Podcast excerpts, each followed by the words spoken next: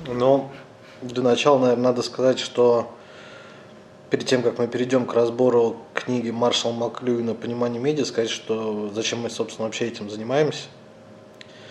А, у нас сейчас проект э, с Российской Академией Наук, в рамках которого мы будем э, изучать и заниматься управлением вниманием, э, работой с информацией и технологией мягкого влияния, гуманитарной технологии. И, собственно, в, в рамках этого проекта вот будет происходить разбор книги Маршала Маклюина «Понимание медиа», и мы решили эту историю сделать достоянием общественности, чтобы люди, все, кому интересна эта тема, могли последить за нашей работой. Яна Дмитриевна, почему маршал Маклюин «Понимание медиа»? Я еще немножечко дополню тебя, если ты не против. Ни в коем случае. Я процитирую Джозефа Ная, который, собственно, придумал термин «мягкое влияние». Мы его перевели на русский как гуманитарные технологии. Он говорит, что традиционная мудрость всегда гласила, что государство с более крупной армией преобладает. Однако в информационный век выигрывать может государство или не государственное образование с наиболее высоким и выигрышным имиджем. То есть э, те люди, компании и страны, которые круче всего умеют работать с э, информацией. И Поэтому мы решили здесь обсуждать маршала Маклюина и обсуждать его вместе с вами, потому что все слышали миллион раз про то, что наступил век информации, про то, что информационные технологии, про то, что информационная революция, но никто особо не понимает не просто, как работать с информацией, как ее потреблять и как ее использовать, но и как ее выстраивать, как делать так, чтобы информация работала на вас, на благо. А вот Маклюин был человеком, который все это собрал в одном месте, рассказал, рассказал, объяснил и сказал, что с этим совсем нужно, собственно, делать. Книга вышла в 1964 году, но сегодня она не стала ни на секунду менее актуальной. Скорее, даже э, она приобретает актуальность с каждым годом все сильнее и сильнее. Ее преподают в лучших университетах мира, у нас, э, в частности, в России тоже, и в СПБГУ, и в МГУ, и в Высшей школе экономики. А, по ней учатся все специалисты, которые работают с информацией, и можно даже определить, потому хороший это специалист или нет, э, узнав, как он использует э, Макклюина и как он пользуется теми изобретениями, которые Макклюин вел. А проблема только в том, что Маклюин очень сложно писал. Практически нереально читать его, что, что он пишет. Ну, кстати, про этого Джозефа Ная, это тот, который э, Soft Power и тот, который в Гарварде, где да. мы должны были учиться. Он был деканом Гарвардской школы Кеннеди, которую мы выбирали. Сейчас он ушел с деканства, потому что он является советником президента. США по национальной безопасности и международным отношениям, он категорически против выступает любого вида вооружения, в частности ядерного. И вот э, он является человеком, благодаря которому имидж э, США, собственно, находится там, где он находится. Теперь мы знаем, с кем здоровается вечно Байден. наверное, наверное, это да, действительно он. И Маклюин, он чтит, уважает и читает. Так, я предлагаю читать по абзацам и предлагаю это делать тебе. Хорошо. Еще небольшой водный кусок. Маклевин искренне считает, что мы с вами дико эрудированные люди. Все, кто его читает. И что мы как будто с ним находимся в одном временном отрезке. Поэтому он цитирует популярных журналистов своего времени, популярных писателей, ссылается на Times э, и так далее. И мы не знаем контекста. Поэтому мы, когда разговариваем между собой, когда разбираем Маклюина, мы очень часто что-то подсматриваем, смотрим на какие-то картинки, и будет здорово, если вы, слушая нас, тоже будете так делать. Поехали. Э, Маршал Маклюин, часть первая, введение. Джеймс Рестон писал в Нью-Йорк Таймс 7 июля 1956 года. 57. 57. Прошу прощения. Э, цитата. Руководитель отдела здравоохранения сообщил на этой неделе, что маленькая мышка, видимо насмотревшись телевизионных программ, напала на маленькую девочку и ее взрослую кошку. Мышь и кошка остались целые и невредимы, а мы приводим этот случай как напоминание о том, что, видимо, что-то в этом мире меняется.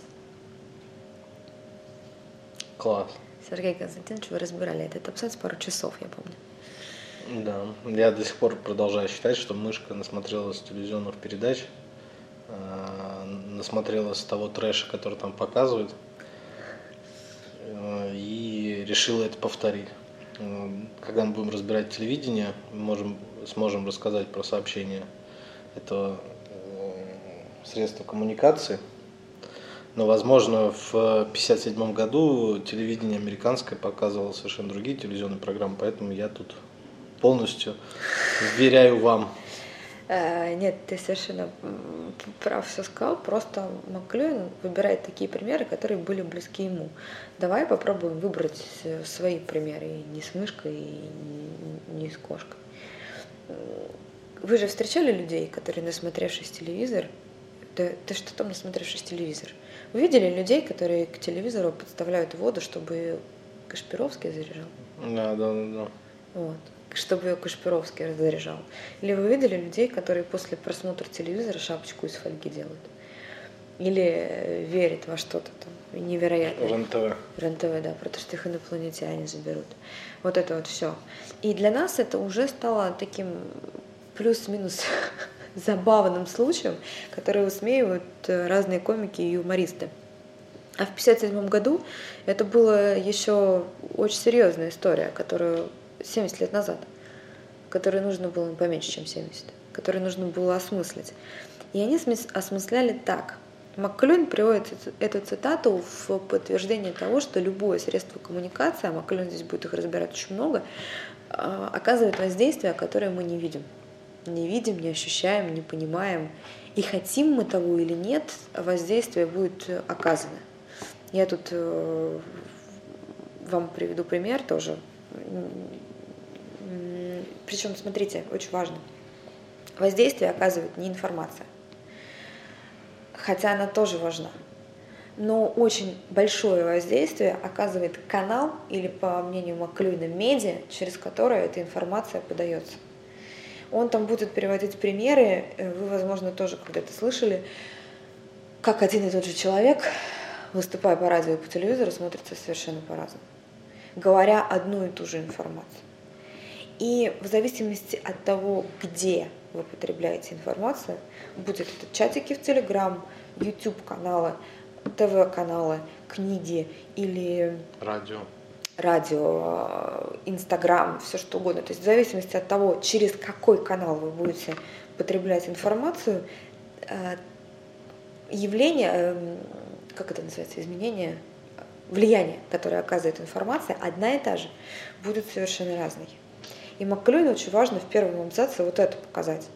Он говорит, информация может быть одной и той же, но через что ты ее подаешь, может быть, э, может кардинально ее, менять ее влияние. Что-то усиливать, что-то ослаблять, э, что-то перекручивать на 100%. Э, поэтому ему нужно было это все проиллюстрировать. И дальше он пытается этот абзац объяснить. Как умеет это делать Маклюин? Говорит, после трех тысяч лет взрывного разброса, связанного с фрагментарными и механистическими, механическими технологиями, западный мир взрывается вовнутрь. Собственно, на этом можно заканчивать. Обычно, мне кажется, на этом э, чтение книги и заканчивается. Да. Эм, Маккеллен был человеком, который придумал два термина – эксплозия и имплозия. Если кратко объяснить это предложение, то Маклюин считает, что до появления электричества мы все с вами брали часть себя и выносили вовне. Самым простым примером является обезьянка, которая впервые достала палку, чтобы сбить кокос с высокой части дерева. Палкой было удлинение, ну, то есть она удлинила свою руку палкой. Маклюина вот это вот удлинила что-то чем-то, вынесла вовне, называется словом расширение, но он пока его не использовал. Мы расширяли все, что угодно. Мы расширили память с помощью бумаги. Если мы забываем, мы что-то записываем. А Причем, там, ладно, хорошо, сейчас это есть в телефоне, но суть от этого не меняется. Мы буквами что-то куда-то пишем. Мы э, расширили ноги с помощью колеса, очень сильно убыстрили их, сделали так, чтобы ноги имели другую э, скоростную способность. Расширение похоже на рычаг. Когда я что-то не могу сделать за счет простых физических данных, которые у меня есть, я занимаюсь расширением. И вот до появления электричества был взрывной разброс. Мы расширяли все, что есть у нас.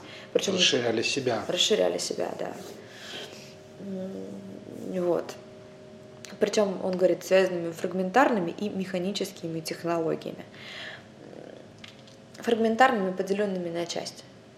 У нас вилка отвечает за одну функцию, ложка за другую, нож за третью. А, машины за четвертую, самолет э, за пятую, и вот это вот фрагментарно. Не все вместе процессуально, многозадачно а, одновременно, а по кусочкам и по отдельности. Про механические это, там, если в философию удариться, Декарт считал, что человек похож на робота, Земля похожа на механические процессы, все это как машина функционирует. В общем, он ссылается на все вот это. И последняя его часть о том, что с появлением электричества западный мир начал взрываться вовнутрь. Если раньше мы все выкидывали из себя, то теперь возникла невероятная вещь, вещь мы все в себя впускаем. Мы впускаем в себя в первую очередь всю возможную информацию. Я думаю, вы знаете, как просмотр какой-то информации очень сильно влияет на ваше настроение. Это один из самых простых примеров. Ну, дальше у Маклейна будет посложнее. Слушай, а вот зная и читая уже несколько раз эту книгу, зная, что Маклюн не пишет ничего просто так, здесь вот э, я бы сделал еще акцент на западный мир. Угу. Маклюин делит мир эм, на несколько частей. Мы тоже, тоже так делаем, только каждый из нас только мысленно. Есть э, восточная часть, это японцы и китайцы. Они кардинально отличаются от нас, но Маклюн не будет делить по расовому признаку, он будет делить по языку. Японцы и китайцы пишут иероглифами. Гигантское отличие иероглифов от э, всего, что есть у нас, это то, что иероглиф сам по себе обозначает либо целое слово, либо целую фразу, либо метафору. Мы, не букву, в общем. Не букву, да. Мы пишем буквами. И вот есть э, та часть мира, Восточная, Япония, Корея, Китай, которые пишут отлично от нас, думают по-другому. Есть э, западные страны. Английский язык не зря стал практически мировым языком, потому что он достаточно механистичен, и он э, один из самых простых языков, при этом способный выражать многие-многие мысли. И он один из самых логичных языков. Весь западный мир, вся вот эта та группа языков построена на логики. Если вы вспомните, опять же, российских юмористов, которые всегда высмеивали русский язык за то, что «да нет, наверное» и прочие слова, э, это особый тип мышления. И как бы мы ни хотели, к западному миру нас Маклюин никак не относит. Он отдельно будет говорить про китайцев, отдельно будет говорить про русских, он их выделяет как отдельную категорию людей. Ну, чтобы вы понимали, да, это весь славянский мир, разговаривающий на русском и диалектах русского языка. Сейчас некоторые народы, наверное, виделись. И западный мир вот с их логичным мироощущением. Ну, то есть у них, получается, язык тоже фрагмент... Э, не, не язык, а да, ну да, язык да, фрагментирован. фрагментированный механистический, совершенно uh-huh. ты прав. То есть там, поэтому ты выучиваешь схему, как строится английское предложение, и дальше за исключением, за редким исключением можешь работать. Так, два абзаца прочитали. Почему мы, мы прочитали в первом абзаце только первое предложение, во втором а, абзаце? А, да. Следующее предложение. На протяжении механических эпох мы занимались расширением наших тел в пространстве. По-моему, это уже объяснили всеми возможными способами. Сегодня, когда истекло более столетия с тех пор, как появилась электрическая технология, мы расширили до вселенских масштабов свою центральную нервную систему и упразднили пространство и время, по крайней мере, в пределах нашей планеты. Маклюин автор термина «глобальная деревня». Если вы еще не слышали или слышали его когда-нибудь. Здесь понятно, наверное? Или ты бы тоже хотел что-то добавить? Ну, во-первых, тут э, очень важный момент, что до этого мы расширяли занимались расширением именно, э, как это правильно сказать, физически, физически нашего тела, да? А здесь он говорит, что с электрической технологией мы стали расширять центральную нервную систему. Ну, упразднили пространство и время, наверное, понятно. Угу. То, что скорость, да, появилась с электричеством, распространение информации. Если сейчас говорить, то это интернет, понятно, что мы знаем, можем э, посмотреть, что прямо сейчас происходит э, практически в любой части планеты. А на тот момент, когда э, Маклюн писал, интернета не было, но было что там интернет, радио, ой, телевидение, радио, радио, телевидение. Если бы вы сейчас могли нас видеть, э, мы бы видели, что, во-первых, перед каждым из нас лежит книга Маклюина, а во-вторых, у нас на столе еще лежит две книги. Э, одна Джозефа Ная, которую мы уже цитировали про технологии мягкого влияния. Вторая э, Шана Зубов «Эпоха надзорного капитализма». Ее пару месяцев назад перевели на русский, и вот она наконец-то вышла. Почему мы все эти книги положили вместе перед собой? Потому что из-за того, что появилось электричество, и мы расширили вовне свою центральную нервную систему, впервые в мире стало возможно существование гуманитарных технологий или технологий мягкого влияния в том объеме, в котором они сейчас активно используются. Что значит расширить вовне свою центральную нервную систему? Это значит э, вынести вовне полностью все свои эмоции, чувства, мысли, но более того, центральная нервная система отвечает за все реакции. Без центральной нервной системы мы не можем пошевелить ни рукой, ни ногой, ни глазом, не создать никакую мысль, ничего не может произойти без работы нашей центральной нервной системы. И вот теперь представьте, что с появлением электричества мы не руку расширили до вилки и не ноги до колеса, а все, что есть у нас внутри, расширили до масштабов всего мира. Маклюн пишет до вселенских масштабов. У нас теперь вся центральная нервная система находится не внутри нас, а снаружи. Хотим мы этого или нет? У каждого человека. Возможно, за исключением какой-то бабушки, которая сидит в лесу, никогда не видела телевизор и пользуется свечкой, но таких уже минимум. Да, мы немножечко в разных условиях, но мы в разных условиях не потому, что кто-то из нас в кавычках цивилизованнее, кто-то нет. Просто на кого-то действует большее количество медиа на, на не знаю, минуту времени. Кто-то одновременно потребляет и печатный контент, и визуальный, и слуховой, и все что угодно. На кого-то меньше. Но суть от этого не поменялась. Центральная нервная система полностью вынесена вовне. А, мир изменился настолько, что сейчас для того, чтобы что-то продать, что-то сказать, донести какую-то мысль, а, повлиять на решение человека, достаточно пользоваться внешними инструментами, теми же самыми телевидением, радио, инстаграм, ну любыми социальными сетями, книгами и так далее. Потому что вся центральная система, она теперь, центральная нервная система, она теперь внешняя. И хотим мы того или нет, это сильно повлияло на нас, люди стали реактивны то есть они теперь реагируют на то, что на те события, которые задевают их центральную нервную систему. Люди всегда реагировали на события, которые задевали их центральную нервную систему. Только раньше нервная система была внутри, а теперь она снаружи. И трогать ее снаружи теперь можно с помощью вот этих вот. Ну, то есть вещей. раньше трогал то, что находилось в непосредственной близости, а сейчас может трогать то, что находится за сотни там. Да тысячи и километров. для того, чтобы, если раньше я должна была в себя что-то впустить, для того, чтобы это меня трогало, то теперь это вокруг меня хаотично. Есть эксперимент такой, если вы полностью отключите все средства связи, которые у вас есть, не будете заходить в интернет, не будете включать телевизор, вы сто процентов будете знать все происходящие самые важные новости. И в любом случае.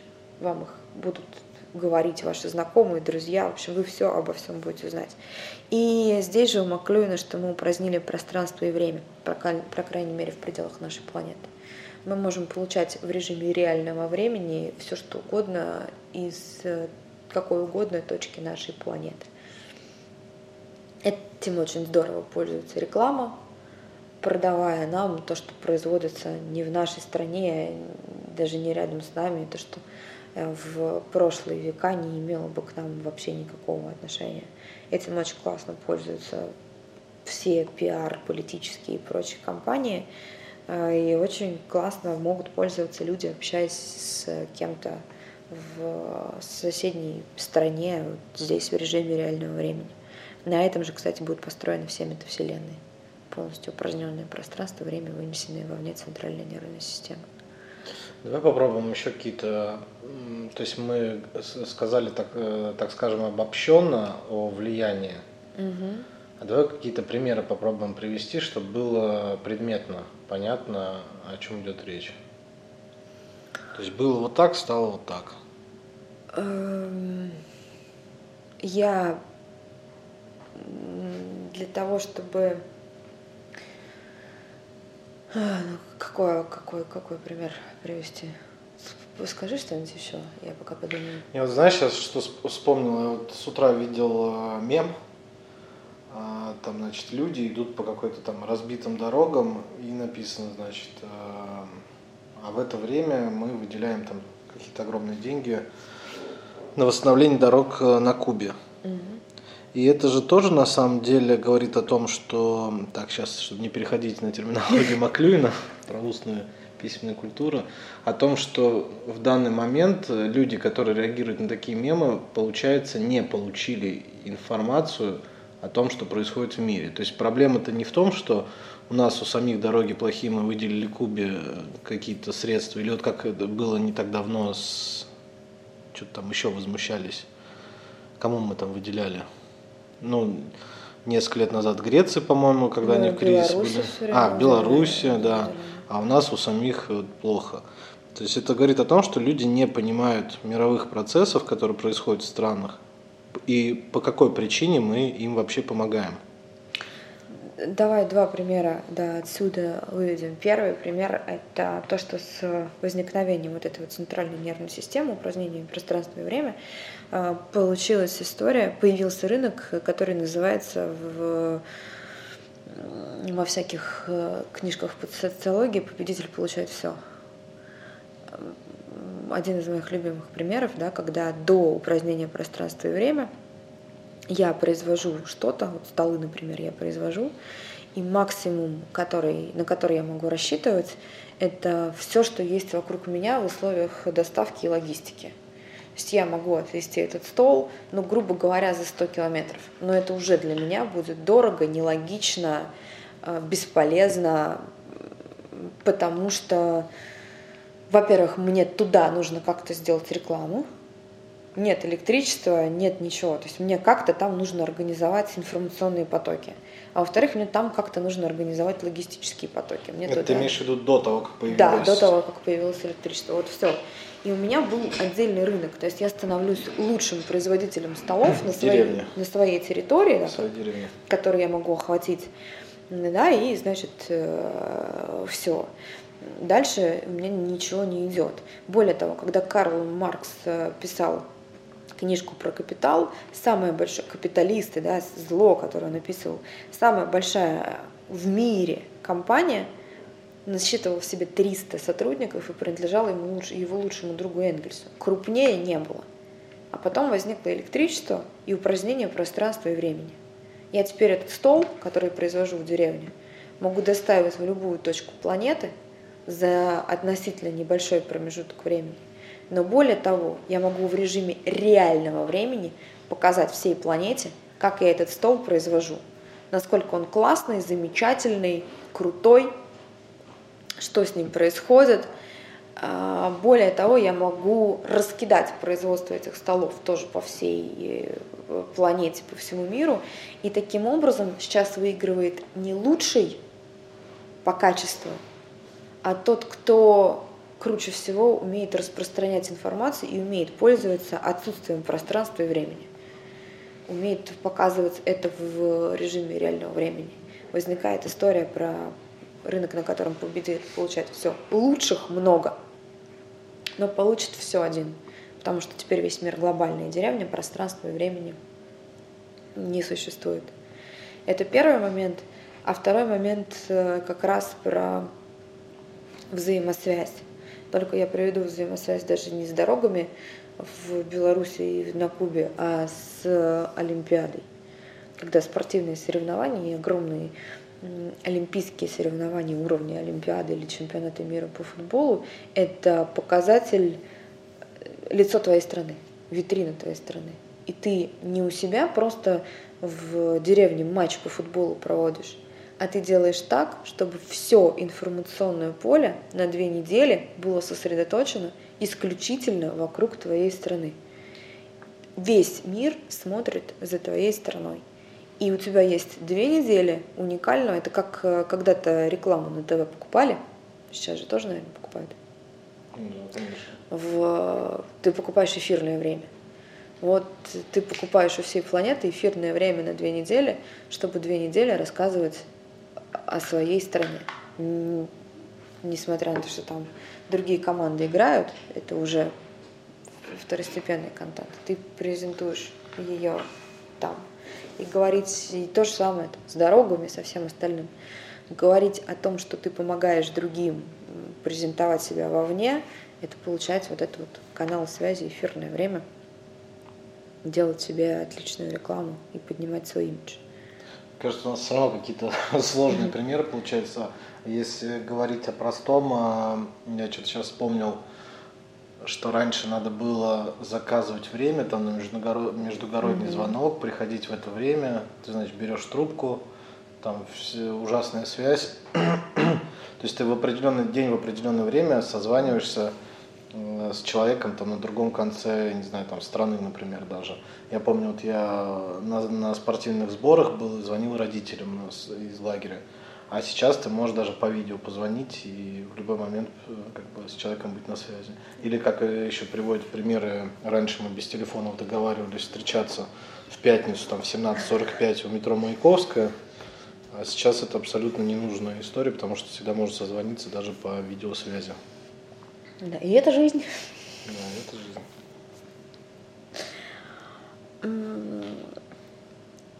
Мы быстро приближаемся к финальной стадии расширения человека вовне, стадии технологической симуляции сознания, когда творческий процесс познания будет коллективно и корпоративно расширен до масштабов всего человеческого общества, примерно так же, как и ранее. Благодаря различным средствам коммуникации были расширены вовне наши чувства и наши нервы.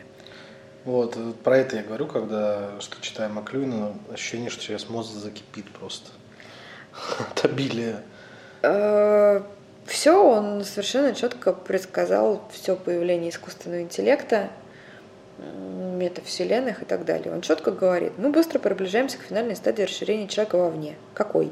Стадия технологической симуляции сознания. Привет искусственному интеллекту. Технологическая симуляция сознания уже существует, и мы ее активно развиваем и учим.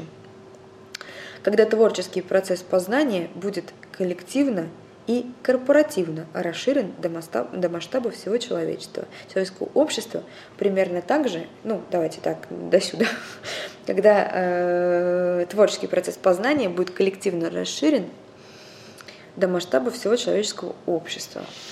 И здесь э, через 70 лет после Макклюина прекрасная тетенька Шишана Зубов написала книгу «Эпоха надзорного капитализма».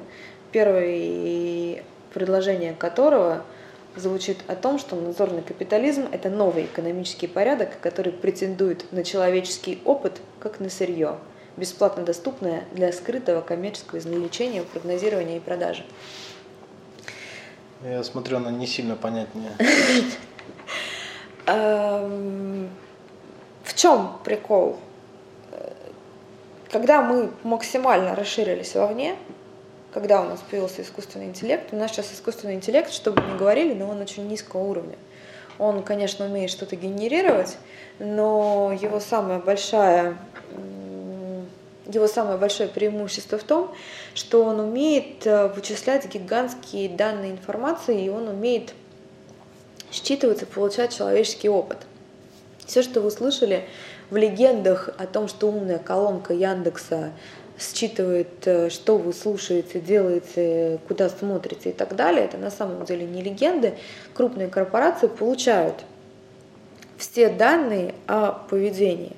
То есть вот это вот э, процесс коллективного познания, он сейчас активно формируется. Искусственный интеллект коллективные данные собирает. Но самое интересное, что дальше происходит у Маклюна. Стадия технологической симуляции сознания. Благодаря этим полученным данным можно использовать э, влияние на человека через э, тот же самый искусственный интеллект.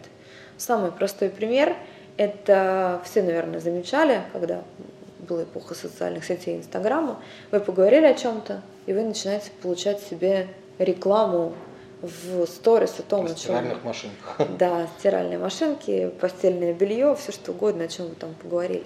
Но это ведь не самое главное. Самое главное, что вы потом со временем понимаете, что вам дико нужна стиральная машинка. И дико нужно постельное белье. Это, конечно, зависит от э, как раз гуманитарных технологов, чтобы вам не просто показали стиральную машинку, а чтобы она была представлена так, что вам захотелось ее купить за три итерации. Ну, привлекательность, управление вниманием и влюбление, собственно. Да, но иск, именно искусственный интеллект определяет, что именно вы заинтересовались стиральной машинкой. То есть работа технолога – это сделать так, чтобы человек увидев стиральную машинку, захотел ее купить. Работа искусственного интеллекта – найти человека, который уже ближе всего к покупке этой стиральной машинки. Следующий уровень – это когда вы не задумывались о покупке стиральной машинки, но искусственный интеллект уже посчитал, что вам пора было ее заменить. Или вам пора бы было…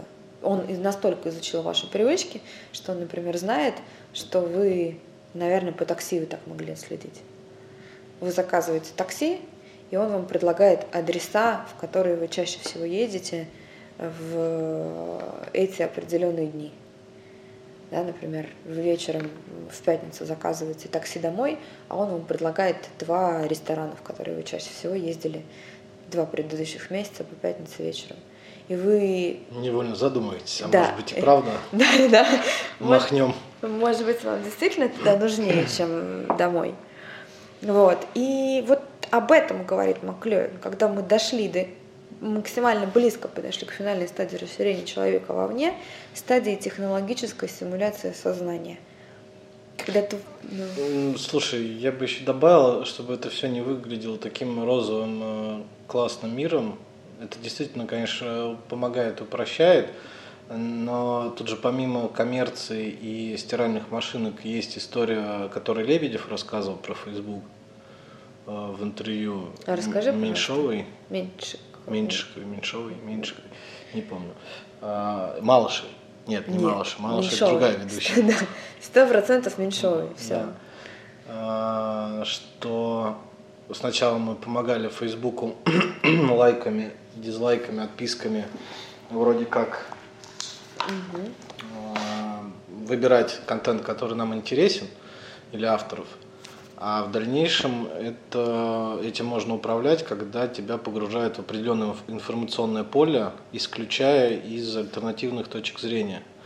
И была история, когда все трубили, что, как он там это называл, что Facebook влияет там и на выборы, и на да, общественное да, мнение. Да, это действительно так когда в какой-то момент ты начинаешь замечать, что у тебя все вокруг оказались оппозиционеры, хотя ты можешь э, достаточно патриотических взглядов быть человеком. Причем тут же и Хофер приходит э, с тем, что э, когда человек увлечен какой-то одной идеей, его перевернуть на противоположную, это самое простое, что можно сделать. Соответственно, вот тебе управление а, в рамках одной соцсети не, не только твоими там какими-то предпочтениями в плане стиральных машинок или что там постельное белье, шампуни, а даже идеологическое? Э, я на самом деле намеренно говорила про стиральные машинки и шампуни, чтобы немножко подсмягчить, потому что эта тетенька с эпохой надзорного капитализма, она вообще крайне негативно относится ко всему, что происходит. Э, пишет даже, я бы сказала, может быть, достаточно истерично, э, но... Она откуда? Она, С фамилией Зубов? Она американка. Ага. Она американка. И она, например, говорит, что все вот эти вот технологии эм, вызов, дают вызов базовому праву на будущее время. Она, например, вообще считает, что благодаря всем этим новым современным технологиям все будущее, которое есть у каждого человека, будет полностью запрограммировано этими технологиями. Mm-hmm. Тебе будут рассказывать, куда идти, что делать, за кого голосовать, как себя вести, за кого, на ком жениться, за кого выходить замуж. И все это будет сделано настолько нативно, что тебе будет казаться, что ты выбрал это все совершенно сам. Слушай, ну с другой стороны, это же раньше все тоже было просто в более ручном режиме. То есть все те же самые выборы, на, на ком тебе жениться или за кого выйти замуж? И да, и нет. Потому что тогда, скажем так, это было несколько честнее. Тебе прис... Только если это Ромео Джульетта, а так э, во всех семьях и не только племенных, так скажем, но и в Европе то же самое. Этот предпочтительный, этот нет. Эта семья нам подходит, эта семья нам не подходит. Мы там, не знаю, граф, дворяне графы, а эти, значит, вот а, из обычного люда не надо с ними дружить. То же самое с работой. Сколько веков была история, когда дети продолжали дела родителей. То есть все это было, просто это, наверное, было менее подконтрольно, потому что это скорее насаждалось, а сейчас это действительно работает через э, выведенную вовне центральную нервную систему, и тебе кажется, что это твой выбор, а не выбор родителей. Здесь сопротивляться будет сложнее. Да, и здесь вывод, как Лебедев про Facebook и эта тетенька про все остальные социальные сети, ты попадаешь в информационный пузырь, пузырь у тебя даже практически нет шанса выйти. Ты не угу. видишь ничего за пределами того, что есть вокруг. И подается же это как умная лента, что она якобы тебе помогает и подсказывает ввиду твоих интересов, а по факту это всегда возможность этим управлять, этими механизмами. Да. А, да, причем все ученые сходятся на том, что ты с этим ничего не сделаешь. Клюин же о чем пишет? Ну, это новый мир, он теперь такой. Вопрос эм, очень классно говорит вот эта милая женщина. Она говорит, что нужно всегда уметь отличать технологию от людей, которые ей управляют. Технология, она нулевая, она не имеет знака ни плюса, ни минуса. То есть то изменение, которое приносит э, технология, оно никакое, оно не плохое, не хорошее. Просто теперь будет так. Вопрос в том, как это использовать. Да, вопрос в том, кто и как, с какими целями это использует. Ну, собственно, поэтому мы этим проектом занимаемся, чтобы была возможность э, обучаться работе с информацией, управлению вниманием, и... технологии мягкого влияния. Причем для обычных людей это видеть, это все, уметь это видеть. А для э, людей с бизнесом, например, это уметь это использовать. Управлять, да. Управлять. И да, еще раз, давайте, если мы запретим сейчас исследование искусственного интеллекта, отпишемся от Инстаграма, от умной ленты, ничего сильно и кардинально не поменяется. Вопрос не в технологии. Ну, как ты говорил, что даже если уехать в деревню, все равно... Да, вопрос будет в людях, которые управляют. А, давайте к этому предложению еще раз вернемся, чтобы оно было понятно. Мы быстро приближаемся к финальной стадии расширения человека вовне, стадии технологической симуляции сознания, когда творческий процесс познания будет коллективно и корпоративно расширен до масштаба всего человеческого общества. Примерно так же, как ранее, благодаря различным средствам коммуникации, читайте различным медиа, были расширены вовне наши чувства и нервы. Маклюн потом и пишет, с помощью чего были расширены наши чувства, с помощью чего расширены были наши нервы, но это будет не в введении. Дальше. Будет ли расширение сознания? А, да. а, знаешь, что еще тут? Mm. Вот этот э, творческий процесс познания будет коллективно корпоративно расширен. То же самое, это я помню из главы про деньги, что нынеш... быт нынешних богатых практически ничем не отличается от э, обычных людей. То есть если до электрической эпоха, э, так скажем, окутана тайной, как они там жили, да, угу. То сейчас э, мы можем даже вот за теми же звездами наблюдать в, Инстаграме, пожалуйста, где они живут, где они спят, э, что едят, куда ходят там и так далее. И это тоже очень важный момент – на мой взгляд, Э, потому что, с одной стороны, это порождает вариативность, как можно жить. А с другой стороны, это тоже инструмент управления вниманием и влияния на то, как, бы, как тебе начинает хотеться да. жить. Э, как хотеться, что нужно чувствовать, что нужно любить, ну, то есть, если, грубо говоря, раньше было нормально пойти у себя в городе работать на завод, то сейчас это уже э, ну, только от безысходности, наверное. И это же тоже, опять, если мы можем управлять э, этим, этой технологией, мы в одну страну можем транслировать, что э, работа на заводе – это единственное, что тебя ждет – и как альтернативную версию предлагать Кремниевую долину угу. и прекрасную Америку, то вот у тебя и возникает идеология, что в Америке круче, чем в России. Ну, это вот та ошибка, которую допускали наши некоторые наши чиновники в начале запретов социальных сетей, когда они предлагали блогерам переодеваться и идти работать на завод. Это, конечно, вызвало некий хайп, все поржали, но говорить такое, если вы говорите это намеренно, э, просто поржать и привлечь к себе чуть-чуть внимания. Другого эффекта этого иметь не будет никогда, и это глупость.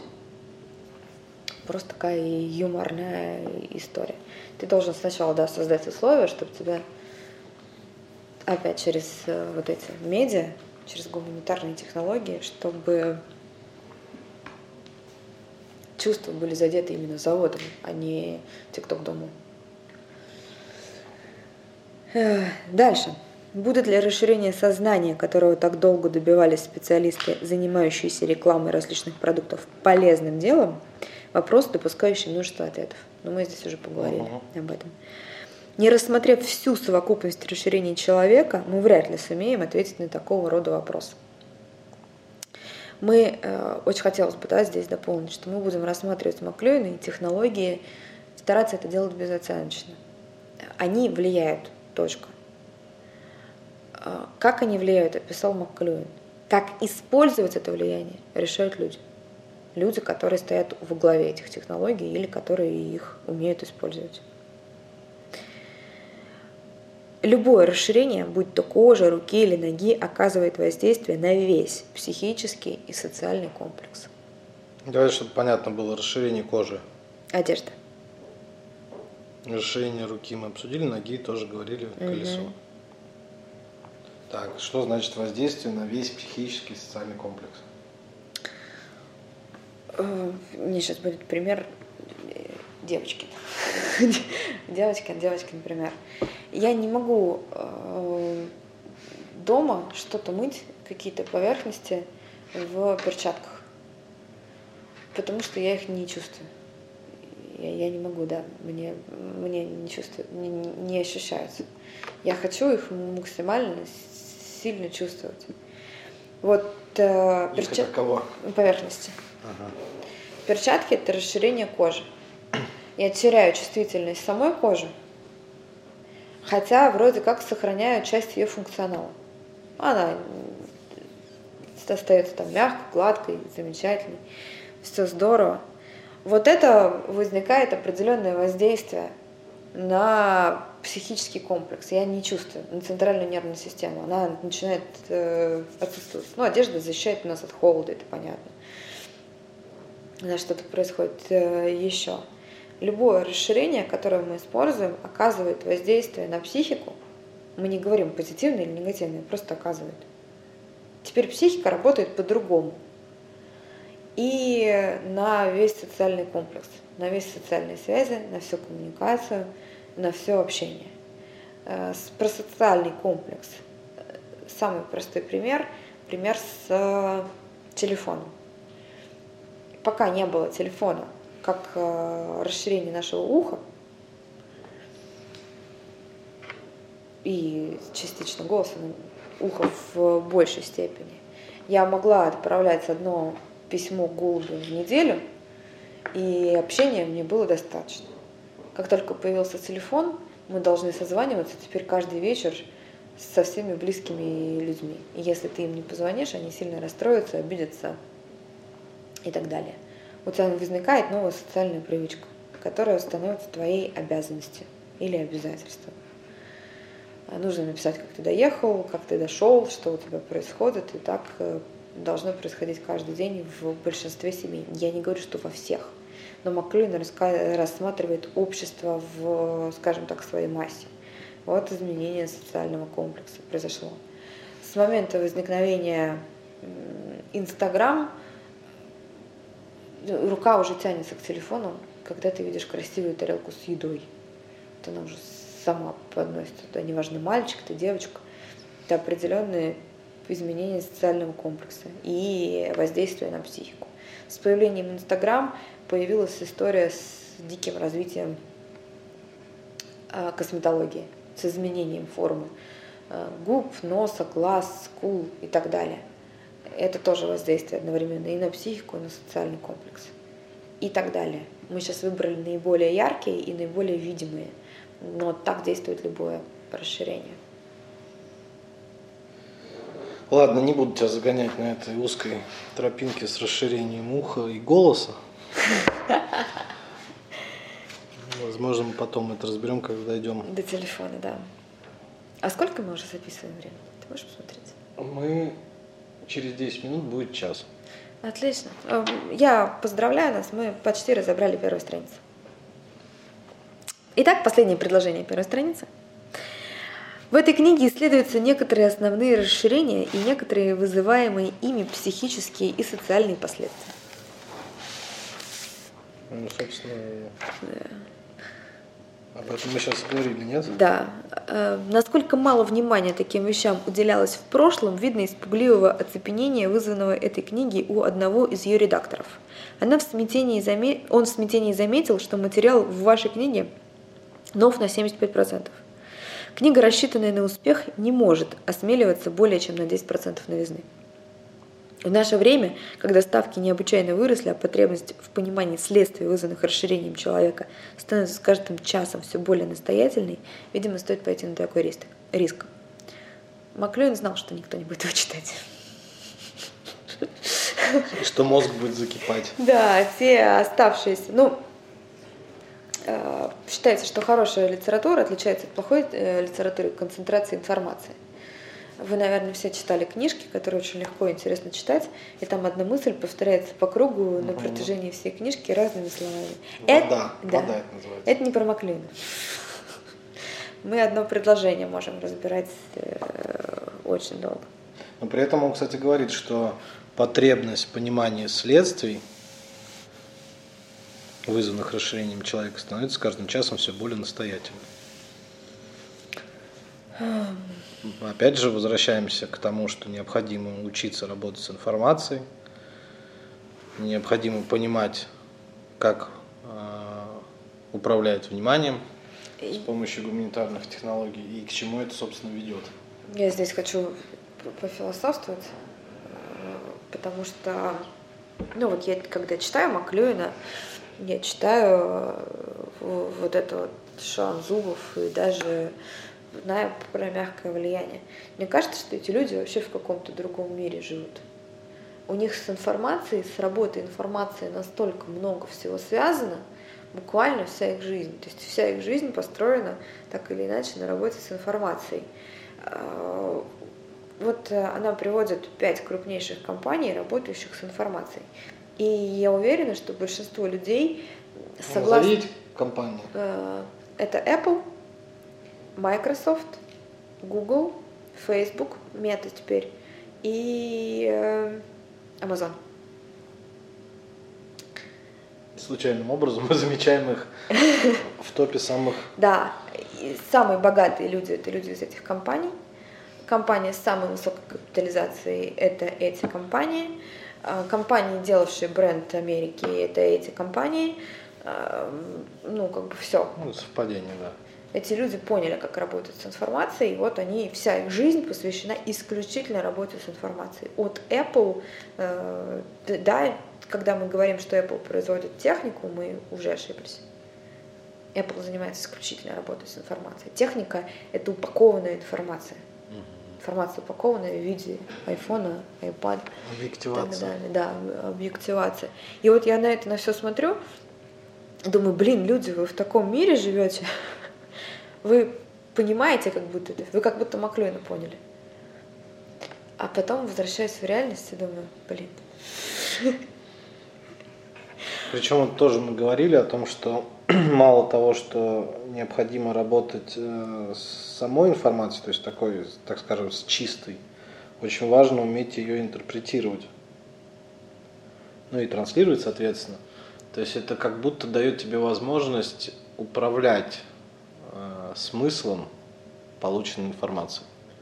И вот здесь возникает э, технология мягкого влияния. Когда ты с помощью чистой информации можешь э, менять желания, надежды, мечты э, и даже, в принципе, там, влиять на идеи э, как отдельного человека, так и огромных групп. А, давай последний абзац Маклюина, он как раз об этом, закончим, и час пройдет. В механическую эпоху, теперь уходящую в прошлое, многие действия могли совершаться без особых мер предосторожности. Медленность движений гарантировала отсрочку ответного действия на немалый промежуток времени. Сегодня действие и ответное действие происходят практически мгновенно. Мы на самом деле живем так сказать, мифически и интегрально, однако продолжаем мыслить в соответствии со старыми, фрагментированными пространственными и временными образцами до электрической эпохи. Мне иногда кажется, что Яна Дмитриевна, читающая Маклюин 32 или какой там раз, читает его по памяти, потому что я вот читаю предложение, сегодня действие ответ на действие происходит почти одновременно. А Яна Дмитриевна, не глядя в книгу, прочитывает практически мгновенно. Что говорит э, МакКлюин? А, резюмируя весь час нашей беседы, мир поменялся. Он поменялся, превратившись в большую деревню. Теперь центральная нервная система наша с вами, любого человека, находится вовне. И влиять на нее может кто угодно, как угодно, используя информацию так, как ему угодно. Причем реагировать на это мы будем действительно мгновенно – Э, опять, да, видимый и самый простой пример действия, ответственное действие происходит мгновенно, это культура отмены в Штатах. Ты выставляешь фотографию, какой бы величины звезды ты не, звездой ты не был, ты выставляешь фотографию э, или маленький постик, где что-то сказал неугодное публике, и тебя отменяют мгновенно. Ты на следующий день уже уволен из всех кинопроектов, которые у тебя были. Это не какое-то гигантское время должно пройти, не суды, разбирательства, правда это или неправда. Более того, Маклюин говорит, мы же теперь живем мифически и интегрально. Слово мифически очень важно, потому что в современном мире действительно никто не разбирается, правда это или неправда. Как поданная, упакованная и созданная информация в виде какого мифа она дана, так и будут воспринимать. Почему это происходит? Потому что центральная нервная система вынесена вовне. Мне теперь не нужно перерабатывать информацию, не нужно запускать ее в себя, прогонять через миллион фильтров, крити... Э, использовать да, критическое мышление. мышление. Нет, ничего, я вот теперь думаю и воспринимаю мифами. Мне какой миф создают, тот я наиболее активно и буду воспринимать. И так, ну все, теперь будет вот так. Кто-то называет это эпохой постправды, кто-то чем-то еще. Но важно, что мир теперь вот такой. А многие люди думают э, в соответствии со старыми образцами. И поэтому не получается. Поэтому нет в Российской Федерации компании уровня Apple. Очень сильно стремится Яндекс, очень сильно стремится Сбербанк. Они, кстати, тоже шикарно работают с информацией. И первые, и вторые. Но пока еще не дошли. Остальные мыслят пока в соответствии с старой доэлектрической эпохой, хотя больше ста лет прошло. И вот возникает вот это торможение. Давай подраскроем немножко, что значит доэлектрической эпохи. Э, до Я, того... Мне очень понравилась э, лекция твоя, по-моему, на Мардашвили про то, что а, раньше я думаю, и это истина, как-то так это звучало. А сейчас стало понимание того, что истины практически не, не существует.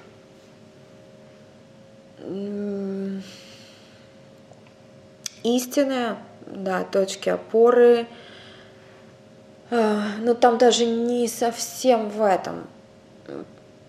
Раньше, до электрической эпохи, люди мыслили фактами. Вот мы сейчас с тобой сидим за белым столом, и это факт. Угу. А теперь, когда вынесена вовне центральная нервная система и создается вот это вот мифически интегрально, а интегрально это э, включено все сферы жизни в одну точку, вот они сконцентрированы. Да. Почему возникла интегральная психология и так далее? Я считаю, что то, что со мной как-то так поступила учительница в школе, очень сильно отразилось на то, как я сейчас зарабатываю деньги на работе. Вот это называется интегрально. Или я посмотрела в детстве по телевизору какой-то фильм, а сейчас, э, не знаю, благодаря этому работаю сварщиком. Все сферы жизни, личное, публичное, здоровье, э, деньги, все как будто бы включено в одну точку. Вот это значение слова интегрально. А мифически это вокруг этого еще и создан пласт информации, который подается эмоционально, а не с помощью фактов. Про стол вернемся. Вот мы с тобой сидим за белым столом, это факт. Если мы, а, это киевский стол, если там на ценнике будет написано, что это стол цвета а, шампань, там, не знаю, бла-бла-бла, который, ну, какой-то была, будет красивая история подана, мы, с одной стороны, разницы совершенно никакой не заметим, с другой стороны, всем, да, всем будем рассказывать о том, что у нас есть уникальный стол, который плевать на то, что он белый. На факт второстепенен. Первостепенен миф, вокруг которого, э, который создан вокруг э, какой-то информации. Так, мы приходим к брендам. Так, ну что, на этом первый разбор мы заканчиваем. Я думаю, что да, потому что час выдержать, послушать это тоже. Половину введения разобрали. Я искренне верила, что мы успеем разобрать все.